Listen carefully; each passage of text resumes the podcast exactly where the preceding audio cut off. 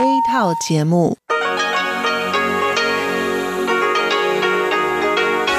ที่นี่สถานีวิทยุเรดิโอไต้หวันอินเตอร์เนชันแนล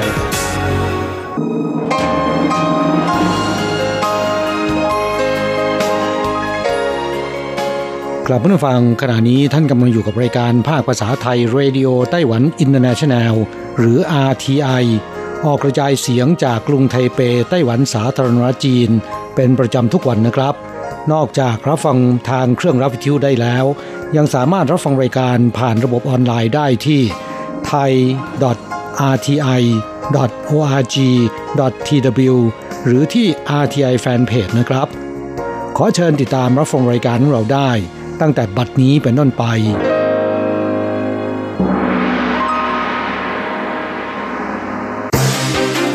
ลำดับแรก ขอเชิญติดตามรับฟัง ข่าวประจำวัน สวัสดีค่ะท่านผู้ฟังที่เคารพช่วงของข่าวจากรายการเรดิโอไต้หวันอินเตอร์เนชันแนลประจำวันอังคารที่ 13 เมษายน ปีพุทธศักราช 2564 เนื่องในโอกาสวันสงกรานต์วันปีใหม่ของไทย ขออวยพรให้คุณผู้ฟังทุกท่าน จงมีสุขภาพร่างกายที่แข็งแรงสมบูรณ์ ปลอดจากโรคภัยไข้เจ็บ ร่ำรวยเงินทองกันทุกท่านนะคะ สำหรับข่าวไต้หวันหัวข้อข่าวที่น่าสนใจมีดังนี้ค่ะ กองทัพเรือไต้หวันจัดพิธีปล่อยเรือ LPD ผลิตเองลำแรกชื่อยูสานลงน้ำประธานาธิบดีชี้เสริมแสนยานุภาพด้านการป้องกันประเทศให้มีความแข็งแกร่งยิ่งขึ้นคณะกรรมการการเกษตรเปิดให้เกษตรกรเจ้าของสวนชาในเมืองนันโท ที่ประสบภัยแล้ง ยื่นขอเงินอุดหนุนระหว่างวันที่ 13 ถึง 22 เมษายนนี้ หวันเตรียมเปิดใช้รถเมล์ไร้คนขับรับส่งผู้โดยสาร ที่สถานีรถไฟความเร็วสูงสินจู กรมการค้าไต้หวันจัดประกวดขนมเปี๊ยะ โดยเตรียมคัดสรร 30 แบรนด์ขนมเปี๊ยะเลิศรสดันจำหน่ายต่างประเทศ วันนี้อากาศร้อนถึง 30 องศาเซลเซียส พรุ่งนี้อากาศจะเย็นลงอุณหภูมิลดเหลือประมาณ 20 องศาเซลเซียส และวันพุธถึงวันศุกร์นี้อาจมีไต้ฝุ่นก่อตัวขึ้น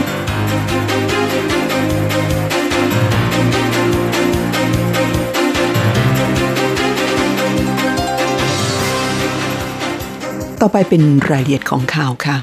อันดับแรกไปดูข่าวที่กองทัพเรือไต้หวันจัดพิธีปล่อยเรือ LPD ผลิตเองลำแรก ชื่ออีสานลงน้ำประธานาธิบดีชี้เสริมแสนยุทธภาพด้านการป้องกันประเทศให้มีความแข็งแกร่งยิ่งขึ้น เมื่อช่วงเช้าวันที่ 13 เมษายนนี้กองทัพเรือไต้หวันสาธารณจีน ได้จัดพิธีปล่อยเรืออู่ลำเลียงพลสเทินน้ำสเทินบกลำแรก ที่มีชื่อว่ายูซานลงน้ำที่ท่าเรือของบริษัท CSBC Corporation ไต้หวัน ในนครเกาชง โดยประธานทิบดีชาอิงหวนแห่งไต้หวันสาธารณจีนได้เดินทางไปเป็นประธานในพิธี ติดป้ายชื่อเรือ และทำพิธีคว้างขวดแชมเปญใส่หัวเรือก่อนปล่อยเรือลงน้ำ ประธานาธิบดีชาอิงเหวินกล่าวขณะปราศัยว่า เรืออิสานนอกจากจะเป็นเรืออู่ลำเลียงพลสเถินน้ำสเถินบก ขนาดระวังขับน้ำหนึ่งหมื่นตันลำแรกของกองทัพเรือไต้หวันแล้ว ยังเป็นเรือลำแรกที่ออกแบบและสร้างขึ้น เพื่อให้สอดรับกับความต้องการในด้านการซ้อมรบเพื่อป้องกันประเทศ และถือเป็นอีกหนึ่งหลักชัยสำคัญของนโยบายการผลิตเรือรบเพื่อใช้ในประเทศ เชื่อมั่นว่าการประจำการของเรือลำเลียงพลสเถินน้ำสเถินบกลำนี้ จะช่วยเสริมสร้างศักยภาพในการปฏิบัติหน้าที่ของกองทัพเรือไต้หวัน และช่วยเสริมแสนยานุภาพด้านการป้องกันประเทศให้มีความแข็งแกร่งยิ่งขึ้น ทั้งนี้เรือยี่ซานซึ่งเป็นเรืออู่ลำเลียงพลสเถินน้ำสเถินบก หรือเรียกกันว่าเรือยกพลขึ้นบกขนาดใหญ่แบบอู่ลอย หรือชื่อย่อว่า LPD ที่ไต้หวันผลิตเองเป็นลำแรก คาดว่าจะมีการส่งมอบและเข้าประจำการในกองทัพเรือไต้หวันได้ในปีหน้านี้เข้าต่อไปคณะกรรมการการเกษตรไต้หวันเปิดให้เกษตรกรเจ้าของสวนชาในเมืองนั้นโถที่ประสบภัยแล้ง ยื่นขอเงินอุดหนุนระหว่าง 13-22 เมษายนนี้ คุณผู้ฟังคะเขตภาคกลางของไต้หวันประสบภัยแล้งรุนแรง และเนื่องจากไม่มีน้ำจากระบบชลประทานไปหล่อเลี้ยงทำให้สวนชาที่เขตจูซานลู่กุ และซินอี้ในเมืองนั้นโถ ต้นชาผลิใบอ่อนน้อยมาก และบางต้นก็ไม่ผลิใบอ่อนเลย ทำให้เกษตรกรเจ้าของสวนชาประสบความเสียหายอย่างรุนแรง เมื่อวันที่ 13 เมษายนนี้ คณะกรรมการการเกษตร สภาบริหารไต้หวันสาธารณจีน ได้ประกาศมาตรการให้เงินอุดหนุนเกษตรกร ผู้ประสบภัยธรรมชาติ โดยเปิดให้ทำการยื่นขอเงินอุดหนุน ผ่านสำนักงานเขตในท้องที่ได้ระหว่างวันที่ 13 ถึง 22 เมษายนนี้ข่าวต่อไปไต้หวันเตรียม เปิดใช้รถเมล์ไร้คนขับ รับส่งผู้โดยสารที่สถานีรถไฟความเร็วสูงซินจู เมื่อวันที่ 12 เมษายนที่ผ่านมา มีพิธีเปิดใช้รถเมล์ไร้คนขับขนาดกลาง ที่วิ่งด้วยพลังงานไฟฟ้า รับส่งผู้โดยสารระหว่างเขตจูไปในเมืองซินจู กับสถานีรถไฟความเร็วสูงซินจู ถือเป็นครั้งแรกในไต้หวันที่มีการทดลองเปิดให้รถยนต์ไร้คนขับ วิ่งตามท้องถนนในเมือง และถือเป็นหลักชัยสำคัญ แห่งการพัฒนาระบบขนส่งสาธารณะ แบบอัจฉริยะในเชิงพาณิชย์ด้วย นายเชียวเฉียวหุย อธิบดีกรมเทคโนโลยีอุตสาหกรรมกระทรวงเศรษฐการไต้หวันสาธารณจีน ซึ่งเป็นหน่วยงานที่ดำเนินโครงการนวัตกรรมรถยนต์ไร้คนขับ เปิดเผยว่า การทดลองวิ่งรับส่งผู้โดยสารระหว่างสถานีรถไฟความเร็วสูง และตัวเมืองซินจูของรถเมล์ไร้คนขับในครั้งนี้ มีจุดเด่น 3 ประการคือ 1. เป็นการทดลองวิ่งบนถนนจริง ถือเป็นครั้งแรกในไต้หวันที่มีการเปิดให้รถยนต์ไร้คนขับ วิ่งไปมาตามท้องถนนในเมือง โดยใช้ถนนร่วมกับยานยนต์ต่างๆ จากก่อนหน้านี้ที่ส่วนใหญ่จะทดลองวิ่งในแถบชานเมือง หรือวิ่งไปตามบัสเลนการทดลองวิ่งของรถบัส ไร้คนขับพลังงานไฟฟ้าในครั้งนี้ จึงถือเป็นการก้าวข้ามอุปสรรคในการทดสอบครั้งใหญ่อีกด้วย 2. ระบบป้องกันการเฉียวชนอัจฉริยะ โดยมีการนำเอาเทคโนโลยีสื่อสารแบบ i r o d Safe ของสถาบันวิจัยเทคโนโลยีทางอุตสาหกรรมมาใช้ โดยได้มีการเชื่อมสัญญาณเข้ากับระบบตรวจจัดสัญญาณหรือปริมาณต่างๆ ตลอดจนสัญญาณไฟจราจร โดยอุปกรณ์สื่อสารโทรคมนาคม เพื่อยกระดับความปลอดภัยในการขับขี่ 3. การเชื่อมต่อกับป้ายรถโดยสารอัจฉริยะ เจ้าหน้าที่ในห้องควบคุมการเดินรถ สามารถตรวจสอบปริมาณคนที่รอรถอยู่ที่ป้ายรถเมล์อัจฉริยะ ได้จากกล้องวงจรปิดที่ติดตั้งอยู่ ซึ่งจะช่วยสามารถปรับเปลี่ยนจำนวนเที่ยวของรถบัส พร้อมทั้งติดตามเส้นทางการเดินรถของรถบัส ไร้คนขับพลังงานไฟฟ้าได้ด้วยข่าวต่อไปกรมการค้าไต้หวันจัดประกวดขนมเปี๊ยะไต้หวันเตรียมคัดเลือก 30 แบรนด์ขนมเปี๊ยะเลิศรสดันจำหน่ายต่างประเทศ การแพร่ระบาดของโควิด -19 ไม่เพียงส่งผลกระทบต่อธุรกิจการท่องเที่ยวของไต้หวันเท่านั้น แต่ยังมีแรงกระเพื่อมไปถึงธุรกิจขนม ซึ่งเป็นของฝากที่ได้รับความนิยมจากนักท่องเที่ยวต่างชาติอีกด้วย จากข้อมูลสถิติของสมาคมผู้ประกอบการขนมไต้หวันระบุว่าผลประกอบการลดลงเหลือเพียง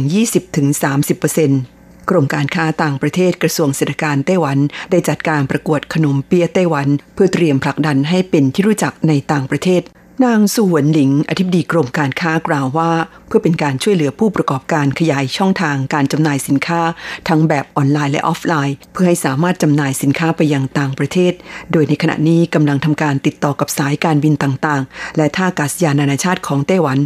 ในการประกวดครั้งนี้จะคัดเลือกขนมที่มีรสชาติอร่อยและมีคุณภาพ เพื่อเตรียมผลักดันให้ส่งออกไปจำหน่ายในต่างประเทศ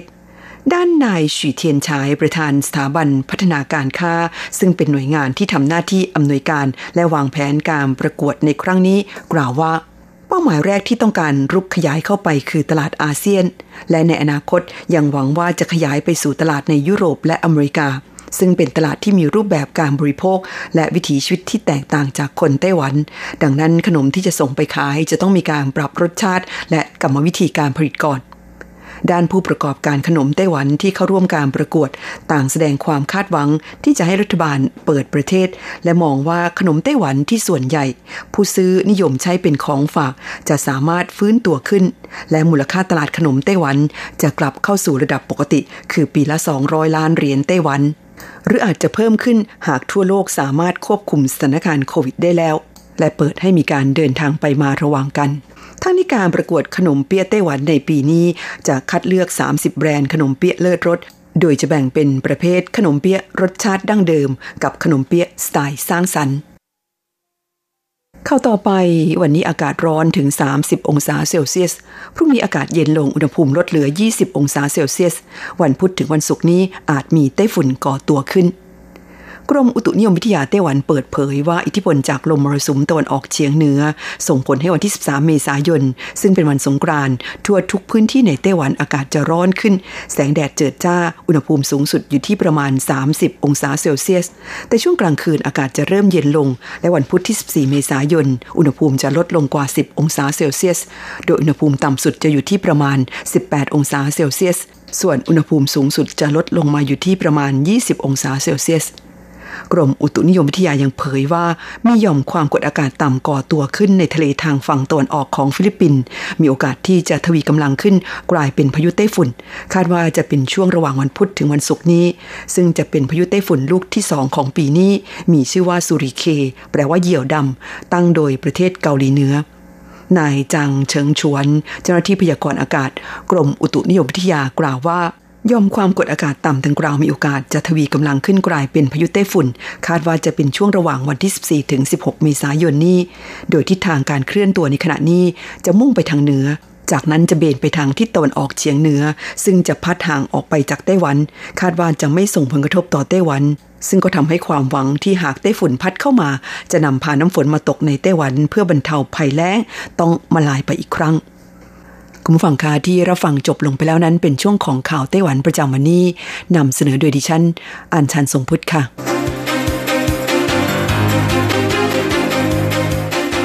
ต่อไปขอเชิญฟังข่าวต่างประเทศและข่าวจากเมืองไทยค่ะ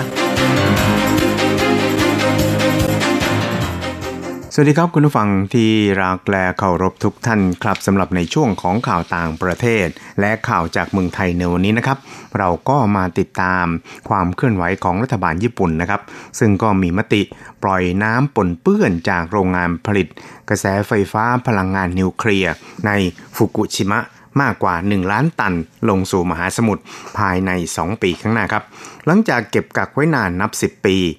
นับตั้งแต่เหตุการณ์แผ่นดินไหวและก็สึนามิครั้งใหญ่เมื่อเดือนมีนาคม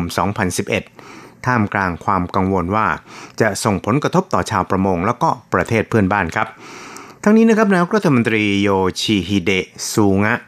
กล่าวในที่ประชุมคณะรัฐมนตรีวันนี้นะครับว่าการตัดสินใจปล่อยน้ำลงมหาสมุทรแปซิฟิกนั้น เป็นทางเลือกที่เหมาะสมที่สุดแล้ว และเป็นสิ่งที่หลีกเลี่ยงไม่ได้สำหรับการฟื้นฟูฟุกุชิมะ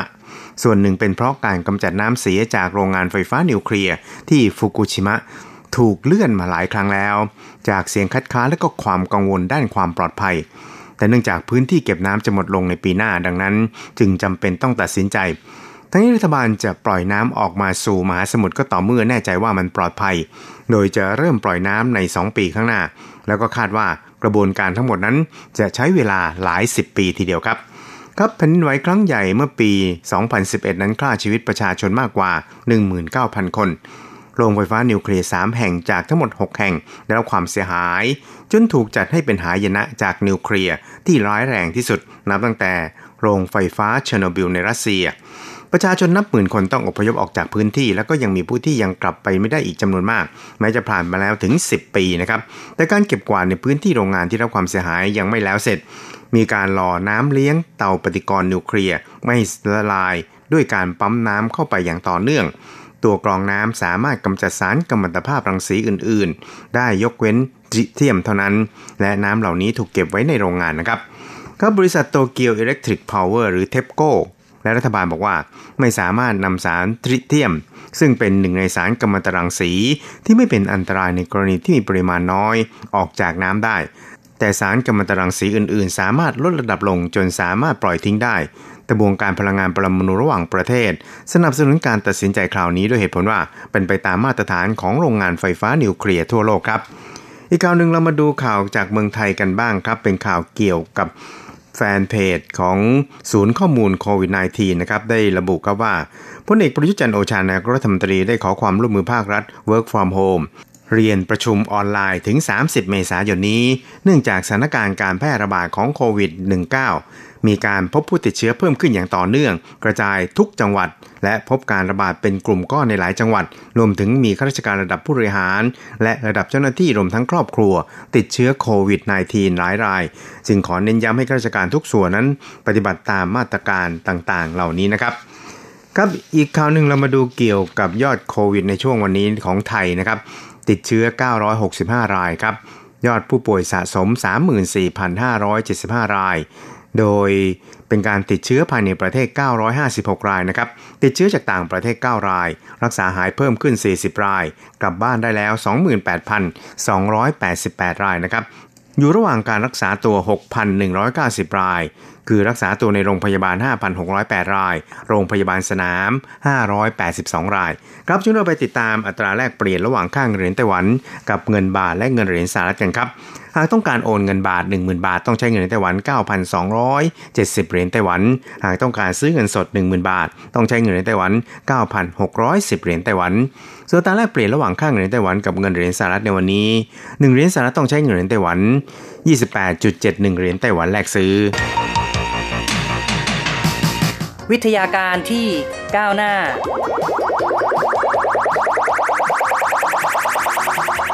ชีวิตความเป็นอยู่ที่ทันสมัย อะไรที่ใหม่ ๆ ล้ำยุค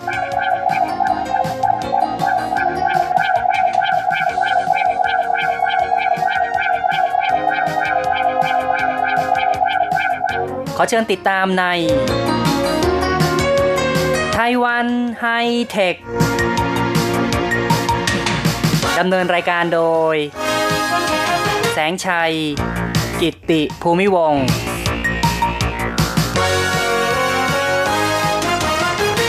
คุณผู้ฟังที่รักครับ พบกันอีกแล้วในรายการไต้หวันไฮเทคผมแสงชัยนะครับ รายการในครั้งนี้แสงชัยขอนำเสนอในเรื่องที่ค่อนข้างจะแตกต่างจากที่ผ่านมา ไม่ได้นำเสนอ ในด้านวิทยาการที่เกี่ยวกับการค้นคว้าวิจัย วิทยาศาสตร์ หรือว่าเทคโนโลยี แต่ว่าเป็นเรื่องของวิทยาการทางด้านจิตใจ เราจะพูดคุยกันในหัวข้อ จิตใต้สำนึกของคุณควบคุมพฤติกรรมของคุณอย่างไร ก็เป็นเรื่องเกี่ยวกับจิตใต้สำนึกที่บางครั้งก็ส่งผลต่อ ผู้ที่อยู่รอบข้างหรือว่าสิ่งที่อยู่รอบข้าง หัวข้อที่เราจะพูดคุยกันในวันนี้เป็นชื่อของหนังสือเล่มหนึ่งที่เขียนโดย Leonard Melodinoff ชื่อภาษาอังกฤษก็คือ How Your Conscious Mind Lose Your Behavior เป็นหนังสือภาษาอังกฤษ แต่ก็มีผู้แปลเป็นภาษาจีน แล้วก็มีการวางจำหน่ายในไต้หวัน แสงชัยก็เลยนำเอาเนื้อหาของหนังสือมาพูดคุยเล่าสู่กันฟัง และในฐานะที่ผู้เขียนหนังสือคนนี้ คือดรเลโอนาร์ดเมโลดินอฟนั้น เป็นผู้ที่จบปริญญาเอกทางด้านภาษาอังกฤษ แล้วก็มีผลงานเป็นนักเขียนที่มีชื่อเสียง มีผลงานเขียนหนังสือ แล้วก็ เป็นผู้ที่เขียนคอลัมน์ในนิตยสารชั้นนำของอเมริกาหลายฉบับ นับว่าเป็นบุคคลที่มีความน่าสนใจ เพราะฉะนั้นเราก็มาทำความรู้จักกับหนังสือเล่มนี้กันดีกว่านะครับ ว่าหนังสือเล่มนี้แนะนำอะไรอย่างไรบ้าง ในหนังสือจิตใต้สำนึกควบคุมพฤติกรรมของคุณอย่างไรนั้น เป็นการสื่อสารเกี่ยวกับว่าคนที่มีความคิดในทางบวกก็สามารถที่จะสร้างสิ่งรอบข้างเกิดขึ้นในทิศทางบวกหรือว่าในทิศทางที่ดีได้ ในหนังสือนั้นเริ่มต้นจากการพูดถึงสุนัข สามารถเข้าใจสัญญาณทางสังคมของมนุษย์ได้ดีกว่ามนุษย์ด้วยกัน ซึ่งก็หมายความว่า สุนัขนั้นสามารถเข้าใจภาษาท่าทางของมนุษย์ได้เป็นอย่างดี ภาษาท่าทางของมนุษย์นั้น ถือว่าเป็นสัญญาณทางสังคมที่มีบทบาทสำคัญ โดยเฉพาะคนที่ขับรถอยู่บนถนน เจอโชเฟอร์ของรถอีกคันหนึ่ง ยกนิ้วกลางให้ ฝรั่งมักจะชอบด่ากันด้วยภาษาท่าทางด้วยการยกนิ้วกลางนะครับ เพราะฉะนั้นเนี่ยเมื่อคนที่ถูกกระทำเข้าอย่างนี้ก็คงจะเข้าใจได้ดีว่า ภาษาท่าทาง ซึ่งไม่มีการใช้คำพูดนั้น แสดงความหมายได้อย่างชัดเจน การยกนิ้วกลางก็เป็นการด่าในทำนองให้อวัยวะเพศของผู้ชายนั่นเอง เพราะฉะนั้นเนี่ยพฤติกรรมแบบนี้ก็เป็นการสื่อความหมายชัดเจน แล้วก็จะบอกว่าเจ็บปวดยิ่งกว่าการสื่อสารด้วยภาษาก็เป็นไปได้ ในเรื่องการใช้ภาษาท่าทางนั้นเราไม่สามารถที่จะกบเกลื่อนคนรอบข้างได้ ในบางครั้ง แฟนสาวอาจจะบอกกับชายหนุ่มว่า อย่ามองฉันด้วยสายตาแบบนี้ ซึ่งชายหนุ่มนั้นอาจจะถาม ย้อนกลับไปว่า ผมมองคุณอย่างไรหรือ ก็คือพยายามจะกลบเกลื่อน แต่ว่าในความเป็นจริงเนี่ยไม่สามารถที่จะกลบเกลื่อนพฤติกรรม คือแฟนสาวก็รับรู้ได้อยู่ดีว่าชายหนุ่มนั้นมองด้วยสายตาที่เหมือนกับว่าไม่ธรรมชาติ ท่าทางของเราเมื่อแสดงออกไปแล้ว ฝ่ายตรงข้ามรับรู้ได้ ก็ยังมีอีกตัวอย่างหนึ่ง ซึ่งก็คือสามีพยายามที่จะชมภรรยาว่าทำอาหารได้อร่อยมากมายอย่างยิ่ง แต่ภรรยายังคงถามสามีว่า คุณคิดว่าอาหารฉันไม่อร่อยหรือ นี่เป็นตัวอย่างที่บ่งชี้ว่าคำพูดของสามีนั้นไม่ตรงกับกริยาท่าทาง แม้ปากจะบอกว่าชอบ แต่ภรรยาก็ยังดูได้จากกริยาท่าทางว่าสามีไม่ชอบอาหารที่เธอปรุงขึ้นมา ในความเป็นจริงก็ต้องบอกว่าการสื่อสารด้วยภาษาด้วยคำพูดของมนุษย์นั้น นับว่าเป็นสิ่งที่มีความมหัศจรรย์อย่างยิ่ง จนนักวิทยาศาสตร์ นักวิชาการต่างก็ยอมรับว่ามนุษย์เรานั้นเป็นสัตว์ชั้นสูงที่สามารถสื่อสารกันด้วยภาษาอย่างมีประสิทธิภาพ แต่ว่าในบางครั้งเนี่ยการสื่อสารโดยไม่ใช้คำพูดนั้น กลับมีความชัดเจนมากยิ่งกว่าคำพูด หรือแม้จะทำให้เราต้องขายหน้าซะด้วยซ้ำไป โดยทั่วไปนั้นภาษาท่าทางมักจะเกิดขึ้นโดยที่เรา ควบคุมไม่ได้ หรือว่าเกิดขึ้นโดยไม่รู้ตัว เป็นสิ่งที่สะท้อนออกถึงความคิดความต้องการของเราอย่างแท้จริง แต่ว่าพวกเรานั้นก็มักจะละเลย ไม่ใส่ใจต่อมือ ต่อร่างกายต่อสีหน้า ที่สะท้อนออกไป จนทำให้ผู้อื่นนั้นสามารถอ่านความคิดของเราได้อย่างชัดเจน ในอีกด้านหนึ่งนั้น การปฏิสัมพันธ์ระหว่างคนกับสัตว์ หรือว่าการสื่อสาร ระหว่างคนกับสัตว์นั้น ก็จะสะท้อนออกถึงพลังแห่งภาษาที่ไม่ต้องใช้คำพูด นั่นก็คือว่าเป็นการสะท้อนพลังการใช้ภาษาท่าทาง ในความเป็นจริงนั้น สัตว์ไม่สามารถที่จะเข้าใจคำพูดของมนุษย์ได้ ยกเว้นในการ์ตูนนะครับ อย่างเช่นหนังของ Pixar Pixar นี่ก็เป็นสตูดิโอคอมพิวเตอร์แอนิเมชันของอเมริกา ผลิตหนังการ์ตูนขึ้นมาอย่างมากมายดรเลโอนาร์ดที่เขียนหนังสือ จิตใต้สำนึกควบคุมพฤติกรรมของมนุษย์ได้อย่างไรเนี่ยก็มีการกล่าวพาดพิงถึงพิซซ่าว่าการ์ตูนในหนังของพิซซ่าเนี่ยตัวการ์ตูนที่เป็นสัตว์ต่างๆ สามารถจะสื่อสารกับมนุษย์ได้ แต่ในความเป็นจริงนั้น สัตว์ไม่สามารถจะสื่อสารด้วยคำพูด แต่สัตว์ก็สามารถเข้าใจมนุษย์ด้วยการสังเกตท่าทางของมนุษย์ เมื่อไม่นานมานี้นักวิจัยคนหนึ่งได้เปิดเผย ผลงานการวิจัยระบุว่า หากเราฝึกหัดสุนัขจิ้งจอกให้ดี สุนัขจิ้งจอกนั้นอาจจะสามารถตอบสนองท่าทางของมนุษย์ได้ อย่างแม่นยำอย่างถูกต้อง แน่นอนว่าเราคงไม่สามารถจะนำเอาสุนัขจิ้งจอกมาอยู่กับมนุษย์ได้นะครับ เพราะว่าสุนัขจิ้งจอกนั้นยังไม่เชื่องเท่ากับ สุนัขบ้าน แต่ก็มีคนบอกว่าสุนัขจิ้งจอกเนี่ยมีความเข้าใจต่อภาษาท่าทาง เนื่องจากว่ามันเป็นสัตว์สังคม ต้องคลุกคลีอยู่ในกลุ่มสุนัขจิ้งจอกด้วยกัน มันจึงมีทักษะในการเรียนรู้ท่าทางของสุนัขอื่น ๆ ในกลุ่ม สุนัขจิ้งจอกจะสามารถแสดงออกถึงท่าทางต่างๆ ที่แสดงถึงอารมณ์ความรู้สึกของมันได้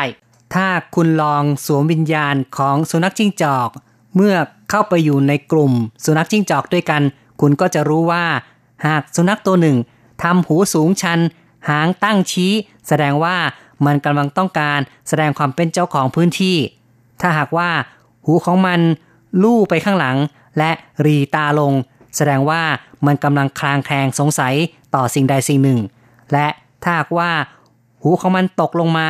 และหางก็รีบอยู่แนบขา แสดงว่ามันกำลังหวาดกลัว อย่างไรก็ตามนักวิทยาศาสตร์ยังไม่ได้ศึกษาจริงจังเกี่ยวกับพฤติกรรมของสุนัขจิ้งจอก แต่ว่า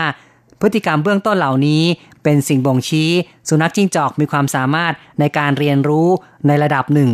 และแม้ว่าสุนัขจิ้งจอกไม่เหมาะที่จะฝึกเพื่อเป็นเพื่อนของมนุษย์ แต่ว่าสัตว์ในตระกูลเดียวกัน ซึ่งก็คือสุนัขบ้านนั้น มีความสามารถในการเรียนรู้หรือว่าสังเกตพฤติกรรมของมนุษย์ได้อย่างแม่นยำแล้วก็สามารถที่จะคลุกคลีเป็นเพื่อนมนุษย์ได้ดีกว่า เพราะฉะนั้นจากการที่นักวิทยาศาสตร์ได้สามารถสังเกตพฤติกรรมของสุนัขจิ้งจอกจึงนำไปสู่การประยุกต์เพื่อนำมาฝึกสุนัขบ้านหรือว่าคัดเลือกสุนัขบ้านที่เหมาะจะร่วมอยู่กับมนุษย์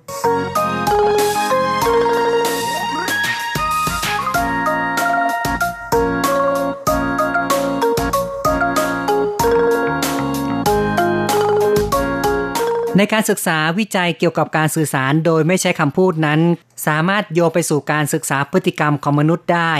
ซึ่งนักจิตวิทยาได้ทำการทดลองโดยใช้สัตว์เล็กๆ ที่มนุษย์ก็คงจะไม่ชอบที่จะอยู่ร่วมกับมัน นั่นก็คือหนูนั่นเอง นักวิจัยทดลองในกลุ่มนักศึกษาที่เลือกเรียนวิชาจิตวิทยา โดยแจกหนูให้แก่นักศึกษาแต่ละคนคนละห้าตัว แล้วก็กล่องเขาวงกฏซึ่งในเขาวงกฏนั้น ก็จะมีโซนที่เป็นสีขาวกับสีเทา บรรดาหนูจะต้องพยายามเรียนรู้เข้าไปอยู่ในโซนสีเทา ก็จะได้รับรางวัล นักศึกษาทำการทดลอง เปิดโอกาสให้หนูวิ่งในเขาวงกฏวันละสิบครั้ง แล้วก็จดพฤติกรรมของหนู การทดลองในครั้งนี้ไม่ได้มุ่งที่จะศึกษาหนู แต่เป็นการศึกษาที่ตัวมนุษย์ก็คือ ตัวของนักศึกษาเหล่านั้น นักจิตวิทยาทำการแบ่งนักศึกษาเป็นสองกลุ่ม กลุ่มละครึ่ง ซึ่งกลุ่มแรกเนี่ยก็จะได้รับการบอกเล่าว่า หนูที่ได้รับการแจกไปนั้นเป็นหนูพันวิเศษ มีความสามารถในการหาทิศทางราวกับวาสโคดาโกมาวาสโคดาโกมานั้นก็เป็นนักสำรวจชาวโปรตุเกสที่เดินทางจากยุโรปไปยังอินเดียเป็นคนแรกนั่นเอง ครับ นักศึกษากลุ่มแรกนี้ก็ได้รับการบอกเล่านะครับ ว่าหนูนั้นฉลาดมากเก่งมากราวกับเป็นวาสโคดาโกมาแต่ว่านักศึกษาอีกกลุ่มหนึ่งก็ได้รับการบอกเล่าว่า หนูที่พวกเขาได้รับไปนั้น เป็นหนูที่ซื่อบื้อ หนูที่ไม่รู้ทิศทางอะไรเลย ซึ่งในความเป็นจริงเนี่ยหนูที่ถูกแจกไปให้กับนักศึกษาเหล่านั้น ก็เป็นหนูพันธุ์เดียวกัน ไม่มีความแตกต่างกัน ซึ่งแน่นอนว่าเมื่อนักศึกษาได้รับ ฟังคำบอกเล่าที่ต่างกันนักศึกษาในกลุ่มแรกก็จะมีความเชื่อว่า หนูที่พวกเขาได้รับมาเก่งมาก ฉลาดมาก แต่นักศึกษากลุ่มที่สองก็จะมีความเชื่อว่า หนูของพวกเขานั้น โง่ซื่อบื้อเมื่อมีทัศนคติที่แตกต่างกันไป ผลการทดลองหรือว่าการจดบันทึกนั้นก็เลยแตกต่างกัน นี่ก็เป็นการพิสูจน์ว่าถ้าเรามีความคาดหวังต่อบุคคลอื่นอย่างไรแล้ว ก็จะส่งผลให้บุคคลอื่นนั้น มีพฤติกรรมในทางที่เราคิดไปด้วย ถ้าหากว่ามีความคาดหวังในทางบวก แม้ไม่มีการพูดออกมาเป็นคำพูด แต่ก็มีผลต่อผู้ที่ถูกคาดหวังในทางบวกได้ เมื่อรู้หลักการเช่นนี้แล้ว เราก็สามารถที่จะนำเอาความคิดในทางบวก ความคิดในทางที่ดี ไปใช้กับเพื่อนของเรา ไปใช้กับบุคคลในบ้านของเรา หรือผู้บังคับบัญชา หรือแม้แต่การไปพบลูกค้า เพื่อสัมมนาเกี่ยวกับผลิตภัณฑ์ ในความเป็นจริงเราทุกคนต่างก็มีความคาดหวังต่อผู้อื่นในทางที่ดีอยู่เสมอ ไม่ว่าจะเป็นความตั้งใจหรือไม่ตั้งใจก็ตาม และผู้อื่นก็มักจะตอบสนองความต้องการของพวกเราในทางที่ดีด้วยเช่นกัน ในขณะที่เราติดต่อกับผู้อื่นนั้น ไม่ว่าเราจะมีการพูดออกไปเป็นคำพูดหรือไม่ก็ตาม เราก็มักจะคาดหวังต่อผู้อื่น ในทางตรงกันข้าม ผู้อื่นก็จะคาดหวังต่อตัวเราเช่นกัน ในมุมมองของบุคคลอื่น เวลาที่พวกเขามองเราเนี่ยเขาก็มักจะมองเราในลักษณะที่ว่า พวกเราเป็นหนูทดลองที่ราวกับวัสโคดาโกมาที่มีความเก่งกาจมาก ถ้าจะเปรียบเทียบกับคุณพ่อคุณแม่ของเราก็ได้เหมือนกัน คุณพ่อคุณแม่เรานั้นอาจจะไม่เคยบอกกับเราว่า ท่านมีความมั่นใจต่อตัวเรามากน้อยเพียงไร แม้จะไม่เคยพูดออกมาเป็นคำพูดก็ตาม แต่ทุกครั้งที่เราอยู่ใกล้กับท่าน เราก็จะมีกำลังใจเพิ่มขึ้นเป็นร้อยเท่าพันทวีทีเดียว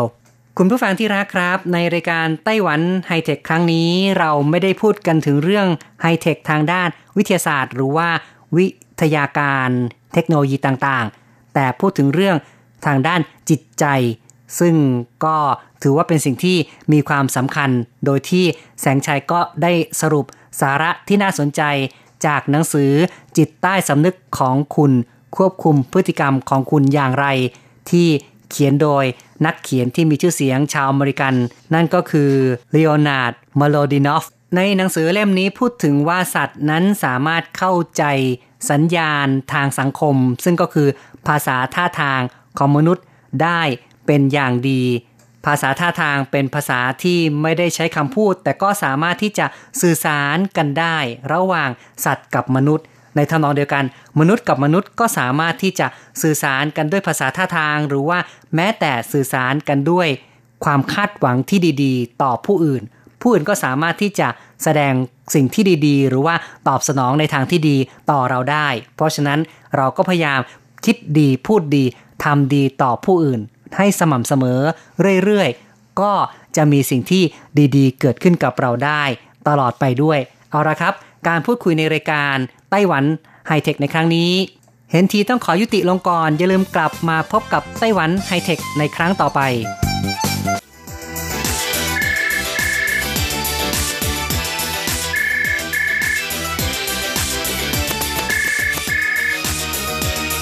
ที่นี่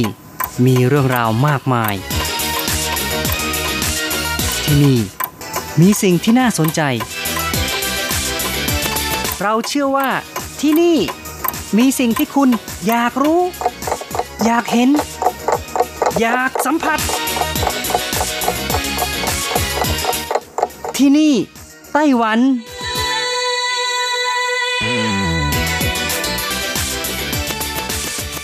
วัสดีค่ะ คุณผู้ฟังพบกันอีกแล้วค่ะ ในช่วงเวลาที่นี่ไต้หวันกับรถจรัสยนสวรรณพร้อมกับเนื้อหาสาระดีๆ ที่เกี่ยวข้องกับในไต้หวันนำมาเล่าสู่กันฟังประจำทุกสัปดาห์ ในสัปดาห์นี้ก็เช่นกันค่ะมีเรื่องราวดีๆ เกี่ยวกับเรื่องของดอกไม้ค่ะดอกไม้สวยๆ ที่ขายในตู้สินค้าอัตโนมัติตอนนี้เริ่มที่โรงพยาบาลแล้วค่ะ ค่ะ เนื่องจากว่าเป็นการเพิ่มช่องทางการขายไม้ดอกไม้ประดับในประเทศ แล้วก็เปิดโอกาสให้กับผู้บริโภคได้เลือกซื้อมากขึ้นนะคะกรมการเกษตรและอาหารคณะกรรมการการเกษตรของไต้หวันร่วมกับสมาคมพัฒนาธุรกิจดอกหน้าวัว ส่งเสริมให้จัดตั้งตู้ขายดอกไม้อัตโนมัติ โดยตั้งแต่เดือนมกราคมปีนี้ มีการจัดตั้งตู้อัตโนมัติขายดอกไม้ในโรงพยาบาล มหาวิทยาลัยการแพทย์เกาสงและปลายเดือนเมษายนที่จะถึงนี้นะคะ ก็จะเพิ่มตู้ขายดอกไม้อัตโนมัติ ในโรงพยาบาลทหารผ่านศึกไถจงค่ะ อีกทั้งยังมีการร่วมมือกับงานแห่เจ้าแม่มาจูของศาลเจ้าเจิ้นหลันกง เคต้าจ่า 9 วัน 8 คืนที่เริ่มตั้งแต่วันที่ 9 เมษายนที่ผ่านมา เพื่อให้ศรัทธาสาธุชนมีโอกาสนำดอกไม้มาขอพรกับเทพเจ้าแม่มาจูด้วยกรมการเกษตรและอาหารชี้ว่าตั้งแต่เดือนตุลาคมปีที่แล้วจนถึงเดือนมกราคมปีนี้ สมาคมพัฒนาธุรกิจดอกหน้าวัว ได้ตั้งตู้ขายดอกไม้สดอัตโนมัติ ทดลองขายในสถานีรถไฟซินจั่วอิงของนครเกาสง โดยมีการนำดอกไม้สดที่สอดคล้องกับเทศกาลต่างๆ มีทั้งช่อดอกไม้ขนาดเล็กขนาดใหญ่ที่ไม่เหมือนกันค่ะ รวมทั้งราคาที่แตกต่างกันด้วย ปรากฏว่าได้รับการตอบรับจากผู้เดินทางและนักท่องเที่ยวเป็นอย่างดี ท่านหยงเสียงเลขาสมาคมพัฒนาธุรกิจหน้าวัวบอกว่าเฉลี่ยแล้วขายได้วันละ 3 ช่อ โดยไม่ได้แบ่งว่าเป็นช่อเล็กหรือว่าช่อใหญ่ค่ะ ระยะเวลาที่ติดตั้งตู้ขายดอกไม้สดอัตโนมัติ 3 เดือน ขายได้ประมาณ 350 ช่อ เนื่องจากไม่มีขีดจำกัดในเรื่องของเวลานะคะ ต้องการซื้อเมื่อไหร่ก็ซื้อเมื่อนั้น แล้วก็ยังเป็นสถานที่ที่ผู้คนผ่านไปมาเป็นจำนวนมาก ยังเคยมีสถิติการขายที่ผู้ซื้อได้ซื้อในช่วงดึกของตีหนึ่งอีกด้วย โอ้โห ดึกอย่างนี้ก็ยังอยากจะซื้อดอกไม้คงต้องการด่วนนะคะ เพื่อต้องการทดลองขายดอกไม้สดในตู้ขายสินค้าอัตโนมัติในสถานที่ต่างกันนะคะ และให้มีความสอดคล้องกับพฤติกรรมของผู้บริโภค เพราะฉะนั้นในปีนี้ค่ะ ทางสมาคมเริ่มขยายตลาดด้วยการทดลองขายในโรงพยาบาล แต่เนื่องจากโรงพยาบาลก็เป็นสถานที่ดูแลแล้วก็รักษาผู้ป่วย ที่ต่างจากสถานที่ทั่วไป เพราะฉะนั้นจะต้องคำนึงชนิดของดอกไม้ข้อห้ามประเพณีหรือว่าความเชื่อต่างๆ อย่างเช่นว่า หลีกเลี่ยงดอกไม้ที่มีกลิ่นหอมจัดอย่างดอกลิลลี่ หรือดอกไม้ที่มีละอองเกสรมากจนทำให้เกิดอาการแพ้นะคะ หรือว่า เป็นดอกไม้ที่มีความเชื่อว่าไม่ควรมอบให้กับคนไข้อย่างดอกเบญจมาศที่ถือว่าเป็นดอกไม้ที่ใช้ในงานศพเป็นต้นค่ะแต่ว่าจริง ๆ แล้วนะคะ ดอกเบญจมาศก็มีถิ่นกำเนิดในจีนและญี่ปุ่น ซึ่งมีสื่อความหมายได้หลายรูปแบบ อย่างเช่นว่า ตามความเชื่อของชาวจีนนั้น ดอกเบญจมาศก็เป็นสัญลักษณ์ของฤดูใบไม้ร่วง ในเดือน 9 ของชาวจีน เปรียบได้กับตัวแทนของความงามและความยั่งยืนค่ะชาวจีนจึงนิยมนำมาบูชาพระนะคะ ถ้าเป็นดอกเบญจมาศขาว ก็จะหมายถึงสัจจะและความซื่อสัตย์ ส่วนดอกเบญจมาศสำหรับชาวญี่ปุ่นนั้นก็ถือว่าเป็นดอกไม้ประจำราชวงศ์ค่ะ ทั้งจีนและญี่ปุ่นนะคะ ก็มีเทศกาลชมดอกเบญจมาศเหมือนกัน แต่ตามความเชื่อที่ว่าเพื่อให้มีอายุยืนยาว แล้วก็ขจัดสิ่งชั่วร้ายออกไป แต่ในสมัยก่อนก็บอกได้ว่าดอกเบญจมาศเป็นดอกไม้ที่สามารถหาได้ง่ายมากเลยค่ะ จึงนิยมนำดอกเบญจมาศสีขาวมาใช้ประดับตกแต่งในงานศพ รวมถึงหลายประเทศทางแถบยุโรปก็ใช้ดอกเบญจมาศเพื่อเคารพหลุมฝังศพนะคะ และด้วยเหตุผลเหล่านี้นะคะ ก็ทำให้ดอกเบญจมาศจึงเปรียบได้กับดอกไม้แห่งความตาย ผู้คนจึงไม่นิยมนำดอกเบญจมาศสีขาวไปเยี่ยมผู้ป่วย หรือมอบให้แก่กันนั่นเองค่ะ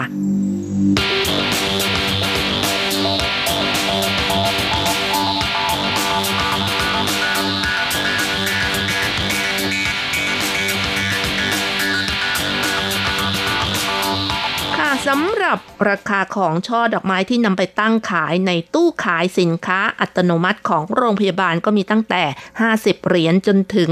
500 เหรียญไต้หวันค่ะ ถือว่าไม่แพงมากเท่าไหร่นะคะ มีให้เลือกซื้อแล้วแต่ความต้องการมีความสะดวกเปิดบริการตลอด 24 ชั่วโมง แล้วก็สามารถใช้เงินเหรียญก็ซื้อช่อดอกไม้ได้ค่ะ ส่วนดอกไม้ที่นำมาจัดขายเป็นช่อในตู้ขายสินค้าอัตโนมัติก็ประกอบไปด้วยดอกหน้าวัวเป็นหลักนะคะ เนื่องจากว่าดอกหน้าวัวเป็นดอกไม้สิริมงคล มีความหมายดี แล้วก็มีสีสันสดใสไม่มีละอองเกสรที่ทำให้เกิดอาการภูมิแพ้ และในส่วนของดอกไม้ที่นำมาแซมช่อก็ได้แก่ ดอกกล้วยไม้ Oncidium ดอก statice ดอกเยอบีร่า ดอกคาร์เนชั่น ดอกแวนด้า ดอก Platycodon ใบหมากเหลืองเป็นต้นค่ะ เมื่อจัดเป็นช่อดอกไม้ก็จะมีความสวยสดงดงาม ซึ่งราคาที่ขายนั้นก็แบ่งเป็นช่อเล็ก ราคา 50 เหรียญไต้หวัน ช่อขนาดกลาง 300 เหรียญไต้หวัน และช่อขนาดใหญ่ 400 ถึง 500 เหรียญไต้หวันค่ะ ในตู้แช่นั้นก็จะมีการควบคุมอุณหภูมิที่ต่ำกว่า 18 องศาเซลเซียส เปลี่ยนดอกไม้ใหม่ หลังวางขาย 4 วันหรือ 96 ชั่วโมงค่ะ ค่ะคุณฝั่งคะเมื่อกี้นะคะ ก็พูดถึงดอกไม้หลักที่นำมาทำเป็นช่อก็คือดอกหน้าวัวนะคะเนื่องจากว่าดอกหน้าวัวเป็นดอกไม้เศรษฐกิจของไต้หวันที่สร้างรายได้ให้กับเกษตรกรไม่น้อย แต่ละปีสามารถปลูกได้มากกว่า 15 ล้านดอก สร้างรายได้กว่า 400 ล้านเหรียญไต้หวันต่อปีจำนวนกว่าครึ่งนะคะก็ส่งขายต่างประเทศ ซึ่งประเทศหลักๆ ที่ส่งไปขายก็คือประเทศญี่ปุ่นค่ะ แล้วก็ยังมีส่งไปขายประเทศสิงคโปร์เกาะ กวม แล้วก็ยังมีประเทศออสเตรเลียเป็นต้นนะคะ ที่เหลือก็นำมาขายในประเทศ เพราะฉะนั้นในครั้งนี้ก็อยากจะนำเรื่องของดอกหน้าวัวที่ปลูกในไต้หวันมาเล่าให้ฟังด้วยค่ะซึ่งดอกหน้าวัวของไต้หวันมีแหล่งปลูกที่สำคัญอยู่ในเขตในเหมือนของนครเกาสง เขตลิ่วเจียในนครไถหนัน เขตโฮลี ของนครไถจง แล้วก็อีก 3 ตำบลในเมืองจาอี้นะคะ ซึ่งดอกหน้าวัวก็เจริญเติบโตดีในอุณหภูมิ 18 ถึง 27 องศาเซลเซียส ดอกหน้าวัวนั้นก็เป็นดอกไม้ที่ไม่ชอบความหนาวนะคะ ช่วงปลายปีและต้นปีที่ผ่านมาค่ะ ก็มีลมหนาวพัดเข้าสู่ไต้หวัน 3 ระลอกนะคะทำให้ดอกหน้าวัวได้รับความเสียหายไม่น้อยเช่นกัน จนคณะกรรมการการเกษตรต้องให้เงินอุดหนุนจากความเสียหายของความหนาวนะคะ1 0 0 0 0แสนเหรียญไต้หวันต่อพื้นที่ 1 เฮกตาร์หรือประมาณ 6.25 ไร่ค่ะ และไม่เพียงเท่านั้นนะคะก็ยังได้รับความเสียหายจากผลกระทบการระบาดของโควิด -19 ด้วยนะคะ ที่ทำให้การส่งออกลดลงอันนี้สำคัญมากค่ะ ดังนั้นเพื่อลดผลกระทบดังกล่าวนะคะ ทางสมาคมพัฒนาธุรกิจหน้าวัว พยายามหาช่องทางการขายในประเทศเพิ่มขึ้น ขณะเดียวกันก็ช่วยกันผลักดันการจำหน่ายดอกไม้ชนิดอื่น ๆ ที่ปลูกในประเทศด้วย โดยในปีนี้ค่ะ ได้ร่วมมือกับการจัดงานแห่เจ้าแม่มาจูของศาลเจ้าเจิ้นหลันกงเขตต้าเจียจัดกิจกรรมซื้อดอกไม้ ดอกหน้าวัว บูชาเทพ ขอพรเทพมาจูให้แคล้วคลาดจากโรคติดต่อ แล้วก็มีศาลเจ้า8แห่งในไถจง จังหว่าวินลินจาอี้ รวมทั้งมหาวิทยาลัยหมิงเต้านะคะที่เข้าร่วมโครงการค่ะ พันยงเสียงเลขาสมาคมก็บอกว่า เนื่องจากจานรองดอกหน้าวัวมีลักษณะคล้ายหัวใจมีปลียื่นออกมาเป็นตัวแทนของความเคารพ และยังมีหลากหลายสีให้เลือกนำมาบูชาเทพเหมาะสมที่สุดสำหรับประชาชนที่ซื้อดอกหน้าวัวมาบูชาแล้ว อาจจะเอาดอกไม้ไปวางที่วัดหรือว่าศาลเจ้า หรือจะนำกลับไปบูชาที่บ้าน หรือปักเจกันที่บ้านก็ได้ เพราะดอกหน้าวัวเป็นดอกไม้ที่มีความทนทาน ถ้าปักจิกันก็สามารถปักได้นานถึง 14 วันนะคะค่ะ ดอกหน้าวัวเป็นดอกไม้ที่มีอายุยาวนานหลายปีลำต้นตรงอวบน้ำส่วนดอกจะมีทั้งปลีและดอกจริงประกอบไปด้วยก้าน ที่เป็นช่อมีดอกสมบูรณ์เพศ ให้ปลีสีเหลือง ดอกมีขนาดใหญ่สีแดงสีส้มสีชมพูหรือสีขาวขึ้นอยู่กับสายพันธุ์ค่ะ โดยลักษณะของดอกหน้าวัวที่เป็นรูปหัวใจแล้วก็ยังมีงวงที่ยาวๆอยู่หนึ่งงวง เพราะฉะนั้นนะคะ ดอกหน้าวัวจึงเป็นตัวแทนของการใส่ใจ ภาษาฮกเกี้ยนของไต้หวันคำว่า ดอกหน้าวัวนะคะ ก็มีความหมายที่แปลว่าดีที่สุดค่ะ เพราะฉะนั้นจึงมีการนำดอกหน้าวัว มาเป็นของขวัญส่งมอบความสุขให้กับคุณแม่ในวันแม่ของไต้หวันแทนดอกคาร์เนชั่น เช่นกันนะคะ หรือว่าจะเลือกซื้อ ดอกหน้าวัวปลูกในกระถางเล็กก็ถือเป็นตัวเลือกอีกแบบ ถ้าเป็นดอกขายก็ดอกละ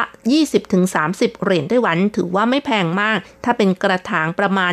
200 เหรียญไต้หวันต่อกระถางก็มีแล้วค่ะ สามารถนำไปวางที่ออฟฟิศหรือว่าในห้องรับแขกประดับความสวยงามก็ถือเป็นตัวเลือกที่ไม่เลวเลยนะคะ ความเชื่อเกี่ยวกับดอกหน้าวัวของคนไทยนั้นมักเชื่อว่าเป็นดอกไม้อัปมงคล แต่แท้ที่จริงแล้วรู้หรือไม่ว่า ดอกหน้าวัวในปัจจุบันนั้นกำลังกลายเป็นเศรษฐกิจที่สำคัญ แล้วก็สามารถส่งออกขายต่างประเทศได้ด้วย อาจจะแปลกใจแต่คือเรื่องจริงที่ชาวยุโรปนะคะ มักนำดอกหน้าวัวมาใช้สื่อถึงความรัก ด้วยลักษณะของดอกและใบที่คล้ายรูปหัวใจนั่นเองค่ะ และความหมายที่สุดแสนจะพิเศษนั่นก็คือ การแสดงถึงความรักที่มีความอดทน แล้วก็มีความมั่นคงค่ะนอกจากนี้ยังมักจะนำดอกไม้ชนิดนี้ไปแสดงความยินดีและมอบให้แก่บุคคลอื่นๆ รวมทั้งการนำไปปักในแจกัน เพราะว่าสามารถ อยู่ได้นานกว่าดอกไม้ชนิดอื่น นอกจากนี้ดอกหน้าวัวก็ยังมีหลากหลายสี ประเทศต่างๆ ที่มีความนิยมดอกหน้าวัว ก็นิยมในสีสันที่ต่างกันไป อย่างเช่นในอิตาลีนะคะ นิยมดอกหน้าวัวสีส้ม และสีแดงส้มมากที่สุด ขณะที่สัดส่วนของดอกในการจำหน่ายดอกหน้าวัวในตลาดประมูลเนเธอร์แลนด์มีทั้งดอกสีแดงประมาณ 40%ดอกสีชมพู 15%สีขาว 13%แล้วก็มีสีส้มเป็นต้นนะคะ ส่วนตลาดญี่ปุ่นก็นิยมดอกหน้าวัวสีแดงสีชมพู และสีขาวตามลำดับค่ะ และในไต้หวันเองก็ชอบดอกหน้าวัวที่เป็นสีแดง เพราะว่าเป็นสีสิริมงคลนั่นเองค่ะ อย่างไรก็ตามนะคะ ถ้าเลือกมองในมุมที่สวยงาม ดอกไม้ทุกชนิดก็ต้องบอกว่ามีความงดงาม ให้คุณค่าและแฝงด้วยความหมายที่ดีอยู่เสมอค่ะอูกัวเจิ้งเจ้าหน้าที่ฝ่ายผลิตกรมการเกษตรและอาหารชี้ว่า ในอนาคตจะ ทดลองตั้งตู้ขายดอกไม้อัตโนมัติ ในสถานที่ต่างๆ เพิ่มขึ้นอย่างเช่น สถานีรถไฟความเร็วสูง สถานีรถไฟ สถานีอื่นๆ ศาลเจ้า วัดจีน หรือที่ที่มีผู้คนสัญจรไปมามากมายเป็นต้นค่ะ เป็นการเพิ่มช่องทางการขายให้มากขึ้น และยังสามารถดึงดูดผู้ประกอบการเข้าร่วมโครงการ โดยผู้ประกอบการนั้นสามารถแนบการ์ดเล็กๆ ของร้านดอกไม้ที่มีหมายเลขโทรศัพท์ หรือช่องทางการติดต่อให้ผู้บริโภคมีโอกาสเลือกซื้อได้มากขึ้นด้วย ค่ะคุณผู้ฟังคะเวลาของรายการหมดลงอีกแล้วค่ะอย่าลืมค่ะกลับมาติดตามเรื่องราวดีๆ ในช่วงเวลาที่นี่ไต้หวันกับรจรัสยนสุวรรณสัปดาห์หน้าเวลาเดียวกันสำหรับวันนี้ ขอให้คุณผู้ฟังทุกท่าน มีความสุข มีสุขภาพแข็งแรงกันนะคะ สวัสดีค่ะ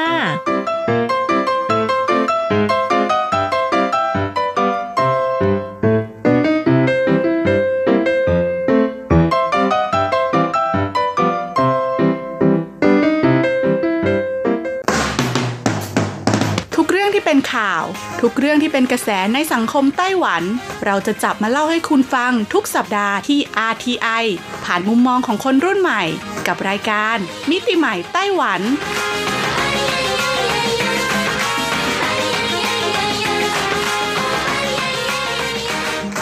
วัสดีค่ะ คุณผู้ฟัง RTI ที่เคารพทุกท่านขอต้อนรับเข้าสู่รายการมิติใหม่ไต้หวันค่ะ รายการที่จะนำเสนอเรื่องราวดีๆ เรื่องราวใหม่ๆ ที่เกิดขึ้นในไต้หวันนะคะดำเนินรายการโดยดิฉันดีเจยุ้ยมณพรชัยวุฒิค่ะ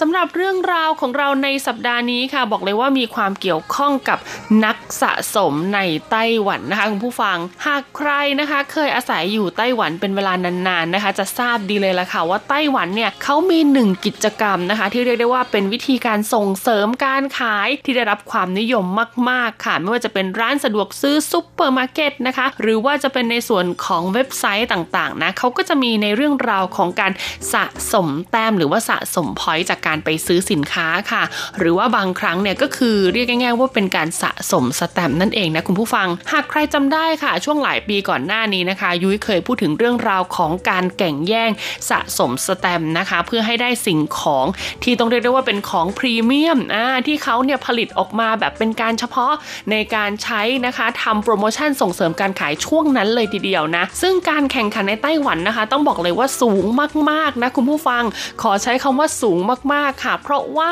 สินค้านะคะบางตัวเนี่ยนะ โดยเฉพาะสินค้าที่เป็นแบรนด์ที่ทำร่วมกับต่างชาติอ่าและเอามาทำโปรโมชั่นเกี่ยวกับเรื่องของการสะสมแต้มอะไรพวกนี้มักจะได้รับความนิยมนะคะ ค่อนข้างมากเลยทีเดียว และพพอเปิดนะคะ ให้เริ่มนะสะสมแต้มหรือว่าเปิดโปรโมชั่นปุ๊บเนี่ยก็จะหมดภายในพริบตาเลยทีเดียวค่ะคำว่าพริบตาในที่นี้นะคุณผู้ฟังก็คือภายใน 1-2 ชั่วโมงหลังจากเริ่มเปิดโปรโมชั่นเลยนะ แล้วก็จะมีคนนะคะรับจ้างต่อคิว รับจ้างไป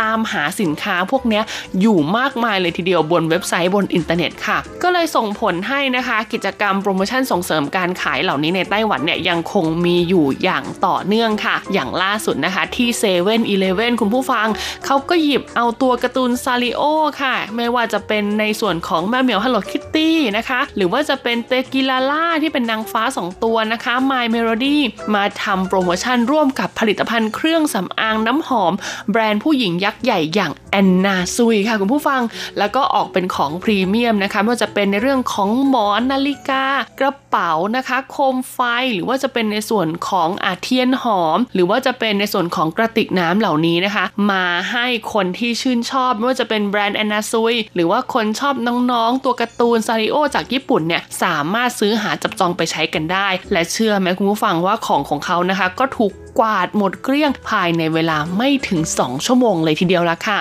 ซึ่งบางคนที่เขาเป็นนักสะสมนะคุณผู้ฟังหากเขาไม่สามารถไปหาซื้อตามร้านสะดวกซื้อได้ทัน หรือว่าไม่ทันช่วงที่เขาจัดโปรโมชั่นเนี่ยเขาก็จะมาหาซื้อกันบนอินเทอร์เน็ตค่ะ ซึ่งต้องบอกเลยว่าราคาที่จำหน่ายอยู่บนอินเทอร์เน็ตเนี่ยก็สูงกว่าราคาหน้าร้านนะคะ 2-3 เท่าตัวเลยทีเดียว ดังนั้นวันนี้ค่ะเรื่องราวของเราก็จะเกี่ยวข้องกับผลิตภัณฑ์ที่ถูกนำมาใช้ในการส่งเสริมการขายตามร้านค้าร้านสะดวกซื้อต่างๆนะคะ ที่เรียกได้ว่าเป็นผลิตภัณฑ์ยอดฮิตค่ะ ออกมาเมื่อไหร่ร่นะคะ ร้านค้าร้านไหนนำไปใช้จัดโปรโมชั่นส่งเสริมการขายเนี่ยก็จะเกิดการแย่งชิงกันอย่างเรียกว่าอุตลุดเลยทีเดียวนะคะ เรามาดูกันดีกว่าค่ะว่า 20 สินค้านะคะ ในไต้หวันนะคะ ที่ถูกนำไปใช้ทำโปรโมชั่นส่งเสริมการขายมากที่สุดมีอะไรบ้างนะคะ และแต่ละอย่างเนี่ยทำไมคนไต้หวันเขาถึงแย่งชิงกันมากมายขนาดนี้นะคุณผู้ฟัง ซึ่งในเมื่อมี 20 อันดับใช่ไหมยุ้ยก็จะแบ่งเป็น 2 part ค่ะ สัปดาห์นี้ part แรกขอพูดอันดับที่20 ถึงอันดับที่ 11 ก่อน แล้วสัปดาห์หน้าก็จะมาต่อกันที่อันดับที่ 1 ถึงอันดับที่ 10 นะคะ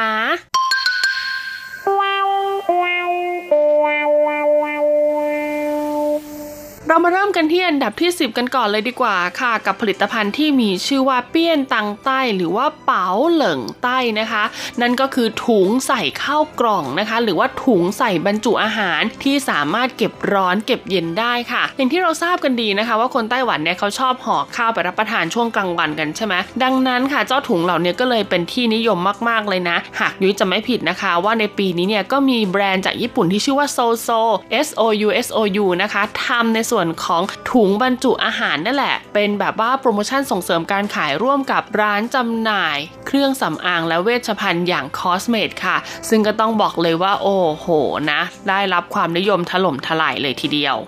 ต่อมาอันดับที่ 19 ค่ะ คือผลิตภัณฑ์ที่มีชื่อว่า毛毯หรือว่า造型毯นะคะ ถ้าแปลเป็นภาษาไทยก็คือ พรมนะคะ พรมที่เอาไว้ปูกับพื้น หรือว่าพรมที่เป็นลายการ์ตูนต่างๆ นั่นเอง ต้องบอกเลยล่ะค่ะว่าคนไต้หวันนะคะชื่นชอบพรมนะคะค่อนข้างมากเพราะว่าช่วงหน้าหนาวเนาะประเทศเขาเนี่ยก็จะค่อนข้างอากาศเย็นนะคะ แล้วก็ยิ่งถ้าพื้นเนี่ยเป็นพื้นกระเบื้องด้วยนะคะ ดังนั้นการหาพรมประปูในบ้านเนี่ยก็เป็นสิ่งที่คนไต้หวันเนี่ยนิยมเช่นเดียวกัน ดังนั้นเมื่อมีร้านสะดวกซื้อหรือว่าร้านค้าห้างสรรพสินค้านะคะนำเอาเจ้าพรมเหล่านี้มาจัดโปรโมชั่นส่งเสริมการขายและยิ่งถ้าเป็นพรมลายการ์ตูน ลิขสิทธิ์นะคะไม่ว่าจะเป็นฝั่งยุโรปฝั่งอเมริกา หรือว่าฝั่งญี่ปุ่นก็ตามเนี่ยก็จะได้รับความนิยมเพิ่มขึ้นแบบเท่าทวีคูณเลยทีเดียว เพราะว่าราคาจำหน่ายของเขานะคะ ส่วนใหญ่ก็จะอยู่ที่ประมาณหลักร้อยต้นๆนะคุณผู้ฟัง แต่คุณภาพของสินค้านี่ต้องบอกเลยว่าดีมากๆ แล้วก็รูปลักษณ์ค่ะที่สำคัญคือรูปลักษณ์น่ารักสวยงามน่าใช้มากๆ หาซื้อในท้องตลาดปกกติไม่ได้ต้องซื้อเฉพาะช่วงที่จัดโปรโมชั่นเท่านั้น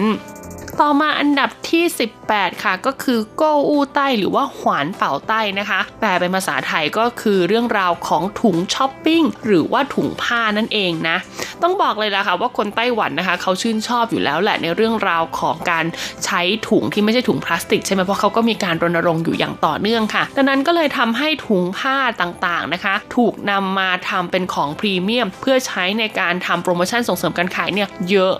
มากๆ ตั้งแต่ร้านเล็กๆนะร้านห้างสรรพสินค้าต่างๆ ทั่วไป ไปจนถึงแบบแบรนด์ยักษ์ใหญ่อย่างคอสโก้หรือว่าอย่างอีเกียเหล่านี้นะคะเขาก็จะมีเรื่องราวของการทำแบบว่าถุงผ้า หรือว่าถุงสำหรับใส่ของนะคะที่สามารถนำกลับมาใช้ซ้ำได้อีกเรื่อยๆนะคุณผู้ฟัง ซึ่งราคาจำหน่ายของถุงพวกนี้ส่วนใหญ่ก็จะไม่แพงมากนะคะ ราคาอยู่ที่ประมาณไม่เกิน 200นะแล้วก็บางครั้งเนี่ยก็สามารถแลกซื้อ สมมติว่าคุณซื้อสินค้า 2 ชิ้น คุณอาจจะสามารถแลกซื้อถุงผ้าได้ในราคา 40-50 บาทอย่างเงี้ยนะคะ ก็เลยทำให้สินค้าเหล่านี้เป็นที่นิยมมาก และยิ่งถ้าทำนะคะ featuring กับแบรนด์สินค้าดังๆอ่ายี่ห้อดัง ๆ ไม่ว่าจะเป็นสินค้าที่เกี่ยวข้องกับพวกแฟชั่น หรือว่าจะเป็นตัวการ์ตูนต่างๆเนี่ยก็ยิ่งได้รับความนิยมมากขึ้น ต่อมาอันดับที่ 17 ค่ะก็คือ抱枕นะคะ หรือว่าหมอนอิงหมอนกอดนั่นเอง ต้องบอกเลยล่ะค่ะว่าคนไต้หวันเนี่ยก็ชื่นชอบ抱枕มากๆนะเพราะว่ามันน่ารักไงแล้วก็ไซส์มันอะก็สามารถเอาไว้ที่บ้านก็ได้ ไว้บนรถหรือว่ามาไว้ที่ทำงานก็ได้นะคะ และความ create ในเรื่องราวของหมอนอิงในไต้หวันส่วนใหญ่นะเขาจะมีการยัดผ้าห่มผืนเล็ก ๆ ไว้ข้างในด้วยคุณผู้ฟัง ดังนั้นพอเวลาเราหนาวปุ๊บเนี่ยเราก็สามารถแบบรูดซิปหยิบเอาเป็นผ้าห่มอ่าออกมาใช้ห่มร่างกายได้อะไรประมาณนี้นะคะ เรียกได้ว่ามีประโยชน์มากกว่าการเป็นหมอนกอด ก็เลยทำให้เจ้าหมอนกอดเหล่านี้เวลาถูกออกมาทำเป็นสินค้าพรีเมียมส่งเสริมการขาย ก็ได้รับความนิยมมากๆ โดยเฉพาะถ้าเป็นหัวตัวการ์ตูนต่างๆอ่าอย่างเช่นนะคะหากใครจำได้ยุ้ยเคยพูดถึงกรณีที่เป็นสินค้าพรีเมียมของแมคโดนัลล์ที่เอาคิตตี้นะมาทำนะคะ โอ้โห ต้องบอกเลยว่าแต่ละปีนี้นะ เกิดการแย่งชิงขั้นรุนแรงเลยทีเดียว ต่อมาอันดับที่ 16 ค่ะ ก็คือผลิตภัณฑ์ที่มีชื่อภาษาจีนว่าเย่าสื่อเชวนนะคะ หรือว่าโซจีเตี้ยวชื่อนั่นเอง แปลเป็นภาษาไทยก็คือเรื่องราวของพวงกุญแจ หรือว่าพวงกุญแจสำหรับห้อยโทรศัพท์ต่างๆ ค่ะ ต้องบอกเลยว่าได้รับความนิยมมากเลยนะคุณผู้ฟัง เพราะว่าปัจจุบันนี้ค่ะ พวงกุญแจเนี่ยมีหลากหลายรูปแบบ และก็ประโยชน์ของมันเนี่ยบางทีไม่ใช่พวงกุญแจอย่างเดียว อย่างเช่นล่าสุดนะคะ เมื่อปีที่แล้วนะที่ซาริโอเนี่ยทำกับ7 e เ e ่ e อนะคะก็มีพวงกุญแจออกมาจำหน่าย แล้วก็พวงกุญแจเนี่ยก็สามารถใส่ในส่วนของบัตรได้ แล้วก็มีทั้งเป็นแบบกระจกอะเอาไว้ส่องได้และที่สำคัญ รูปร่างหน้าตาเนี่ยก็สวยงามด้วยนะคุณผู้ฟังก็เลยทำให้คนไต้หวันเนี่ยนิยมนะคะ สะสมเจ้าพวงกุญแจ ซึ่งเป็นสินค้าพรีเมียมเหล่านี้เอาไว้ใช้งาน แล้วก็เอาไว้แบบขายต่ออะไรอย่างเงี้ยสำหรับใครที่อยากได้นะคะ และยิ่งในส่วนของโยโย่การ์ดถูกไหมถ้าทำเป็นรูปลักษณ์ของพวงกุญแจออกมาที่ไม่ใช่บัตรเป็นแบบสี่เหลี่ยมนะก็ยิ่งได้รับความนิยมมากเลยทีเดียวละค่ะ ต่อมาอันดับที่ 15 ค่ะ ก็คือเมาส์จิน หรือว่าวี่จินนั่นเองค่ะ แปลเป็นภาษาไทยก็คือ ผ้าขนหนูหรือว่าผ้าเช็ดตัวนะคุณผู้ฟัง ซึ่งก็ต้องบอกเลยละค่ะว่าลักษณะของลายนะคะที่ปรากฏอยู่บนผ้าขนหนูที่เขานำมาใช้ในการทำโปรโมชั่นส่งเสริมการขายเนี่ยก็จะแตกต่างจากที่เราเห็นตามท้องตลาดทั่วไป และยิ่งถ้าเขาไปฟิชเจอริงกับยี่ห้อที่มีราคาแพงๆหน่อยนะคะ ก็จะยิ่งทำให้ลายเหล่านี้แบบสวยงามมากขึ้น คุณภาพของผ้าก็จะดีตามามมากขึ้นไปด้วยค่ะ แล้วก็ราคาที่ใช้ในการแลกซื้อส่วนใหญ่แล้วนะ ถ้าเป็นพวกผ้าเช็ดตัวผ้าขนหนูพวกนี้ก็จะอยู่ที่หลักร้อยเท่านั้นเองนะ ก็เลยทำให้คนไต้หวันเนี่ยนิยมมาก ๆ เลยทีเดียว ต่อมาอันดับที่ 14 ค่ะ ก็คือผลิตภัณฑ์ที่มีชื่อภาษาจีนว่าถี่จงจี้ค่ะ ถ้าแปลเป็นภาษาไทยก็คือเครื่องชั่งน้ำหนักนั่นเองนะคะ ต้องบอกเลยว่าเครื่องชั่งน้ำหนักในที่นี้นะเขาเคยทำออกมาทั้งในรูปแบบของชั่งน้ำหนักตัว แล้วก็ชั่งน้ำหนักสำหรับคนที่ทำขนมค่ะ เป็นเครื่องชั่งเล็กๆนะคะ ถ้ายุ้ยจะไม่ผิดนะรู้สึกว่าจะมีปีหนึ่งนะคะที่วินนี่เดอะพูนะคะทำกับเซเว่นอีเลฟเว่นอันเนี้ยเขาออกเป็นเครื่องชั่งน้ำหนักสำหรับทำขนมหวานโอ้โหน่ารักมากๆ แล้วก็ต้องบอกเลยว่าจำหน่ายหมดนะคะ ภายในเวลาเพียงแค่ไม่กี่วันเท่านั้นเอง เพราะว่าราคาแรกซื้อนะคุณผู้ฟังตกแค่ 200 เหรียญไต้หวันน่ะแล้วเราได้เป็นแบบสินค้าน่ารักพรีเมียมสุดพิเศษ ลายไม่เหมือนใคร คือหากเราไปซื้อตามท้องตลาดนะ เราซื้อเครื่องช่างที่เป็นแบบรูปหมีภูการ์ตูนลิขสิทธิ์อะไรอย่างเงี้ยอาจจะหาไม่ได้ด้วยซ้ำไปไงดังนั้นในที่นี้นะคะ สะสมแต้ม 6 แต้ม บวกเงิน 199 ก็ได้เครื่องชั่งน้ำหนักไปครองแล้วล่ะค่ะ ต่อมาอันดับที่ 13 ค่ะก็คือวีสันนะคะ หรือว่าเจอสันนั่นเอง ภาษาไทยก็คือร่มค่ะ ทั้งร่มที่เป็นแท่งยาวๆ แล้วก็ร่มแบบพับนะคะ อย่างที่เราทราบกันดีเลยค่ะ ว่าในไต้หวันเนี่ยฝนมันตกใช่ไหมมันอยากจะตกมันก็ตกมันไม่มีแบบสัญญาณเตือนภัยอะไรให้เราแล้วก็ตกได้ตลอดทั้งปีค่ะ ดังนั้นเวลาผลิตของพรีเมียม เกี่ยวกับพวกส่งเสริมการขายที่เป็นร่มออกมาเนี่ยก็จะขายได้ดีมากๆเลยทีเดียวนะคะ และที่สำคัญรายสกรีนนะคุณผู้ฟังที่อยู่บนร่มเนี่ยก็จะบ่งบอกอย่างชัดเจนเลยละค่ะว่าสินค้าตัวนี้มาจากนะคะโปรโมชั่นส่งเสริมการขายในช่วงเวลาไหนอ่านะและที่สำคัญคุณภาพของร่มไต้หวันค่ะ ต้องบอกเลยว่าเกินราคาแน่นอนนะ คิดดูว่าสะสมแสตมป์ 6 แต้มบวกเงินร้อยกว่าบาทอย่างเงี้ยก็ได้ร่มนะคะ ต้องบอกเลยว่าคุณภาพแบบ 4 5 600อย่างเงี้ยมาใช้คุ้มยิ่งกว่าคุ้มใช่ไหมล่ะ ต่อมาอันดับที่ 12 ค่ะ ก็คือ證件套นะคะ ถ้าแปลเป็นภาษาไทยก็คือพวกซองใส่บัตรต่างๆ ค่ะ แน่นอนเลยค่ะว่าซองใส่บัตรเหล่านี้ก็จะต้องถูกใจหนุ่มสาวออฟฟิศเป็นธรรมดานะคะ มีทั้งแบบที่ทำเป็นลักษณะของพวงกุญแจ หรือว่าทำเป็นทั้งแบบห้อยคอ หรือว่าเป็นซองที่เอาไว้พกในกระเป๋านะคะ ต้องบอกเลยว่ามีเยอะมากๆนะคุณผู้ฟัง แล้วก็ต้องบอกเลยละค่ะว่าซองใส่บัตรเหล่านี้ส่วนใหญ่ก็จะ featuring กับแบรนด์ที่ค่อนข้างมียี่ห้อนิดนึงเพราะว่าหากเป็นแบบแขวนคอค่ะก็สามารถนำมาใช้เป็น accessory ในการตกแต่งควบคู่กับเครื่องแต่งกาย หรือว่ายูนิฟอร์มในการทำงานได้อ่าดังนั้นค่ะเขาก็เลยจะทำออกมารูปร่างหน้าตาค่อนข้างสวยงามเลยทีเดียวนะคะ แล้วก็คุณภาพเนี่ยต้องบอกเลยว่าเกินราคาอย่างแน่นอนค่ะ อย่างล่าสุดนะคะที่เซเว่นอีเลฟเว่นทำโปรโมชั่นแล้วก็มีบัตรห้อยคอเนี่ยยุ้ยจำไม่ผิดนะคุณผู้ฟังก็แลกซื้อในราคาเพียงแค่ 89 เหรียญไต้หวันเท่านั้น และอันดับที่ 11 ค่ะก็คือสินค้าที่มีชื่อภาษาจีนว่า零錢包ค่ะ แปลเป็นภาษาไทยก็คือกระเป๋าใส่เศษเหรียญนั่นเองนะคุณผู้ฟังหรือว่าใส่เหรียญนั่นเองค่ะ ต้องบอกเลยว่าคนไต้หวันเองนะเขาก็นิยมแยกกระเป๋าแบงก์กระเป๋าเหรียญกระเป๋าใส่บัตรออกจากกันใช่ไหมเพื่อความสะดวกในการค้นหาค่ะโดยเฉพาะคุณผู้หญิงต่างๆหนุ่มสาวออฟฟิศค่ะยิ่งนิยมมากเลยนะ แบบว่าซื้อกระเป๋าเหรียญไว้ใช้เวลาไปซื้อข้าวกลางวัน ก็กระเป๋าเหรียญพกออกไปนะคะ ดังนั้นกระเป๋าเหรียญก็เลยกลายเป็นอีกหนึ่งผลิตภัณฑ์ที่ถูกนำมาใช้เป็นโปรโมชั่นส่งเสริมการขายค่ะ แล้วก็ที่สำคัญเขาก็จะ featuring กับแบรนด์ดัง ๆ ตัวการ์ตูนดัง ๆ นะ รู้สึกว่าเคยทำกับแบบ Kipling LeSportsac หรือว่า Cath Kidston ก็คือเป็นแบรนด์แบบที่เป็นสากลเลยนะคะ แล้วก็พอมาทำกับแบรนด์ใหญ่ๆเหล่านี้ก็จะต้องถูกแย่งชิงเลยละค่ะ หากยุ้ยจำไม่ผิดนะเคยเห็นแบบแพงที่สุดเลยนะคะ ก็คือทำกับแบรนด์ที่มีชื่อว่า Porter ซึ่ง Porter เนี่ยเป็นแบรนด์กระเป๋าหนังกระเป๋าผ้าชื่อดังจากญี่ปุ่นคุณผู้ฟัง และคิดดูว่าเอามาทำกับเซเว่นอย่างเงี้ยนะคะ คุณสามารถแลกซื้อกระเป๋าเหล่านี้ปกติถ้าซื้อในห้างสรรพสินค้า อาจจะใบละ 4 500 แต่พอมาอยู่ที่เซเว่นทำโปรโมชั่นกับเซเว่นตกใบละ 200 กว่าเหรียญไต้หวันเท่านั้นเองแหละค่ะ เป็นไงกันบ้างคะสำหรับอันดับที่ 11 ถึง 20 คุณผู้ฟังฟังแล้วไม่น่าจะแปลกใจเลยนะคะ ว่าทำไมถึงต้องมีการแย่งชิงกันขนาดนี้นะ เพราะว่าเป็นสินค้าที่สามารถใช้ได้จริงในชีวิตประจำวัน ยิ่งไปกว่านั้นค่ะ คุณภาพดีรูปลักษณ์สวยงามราคาไม่แพงอีกด้วย และสัปดาห์หน้าค่ะมาต่อกันที่อันดับ 1 ถึงอันดับ 10 นะคะ บอกเลยว่าแต่ละอย่างนี่โอ้โห สุดยอดมากๆเลยละค่ะหมดเวลาของรายการมิติใหม่ไต้หวันแล้วลาไปก่อนสวัสดีค่ะ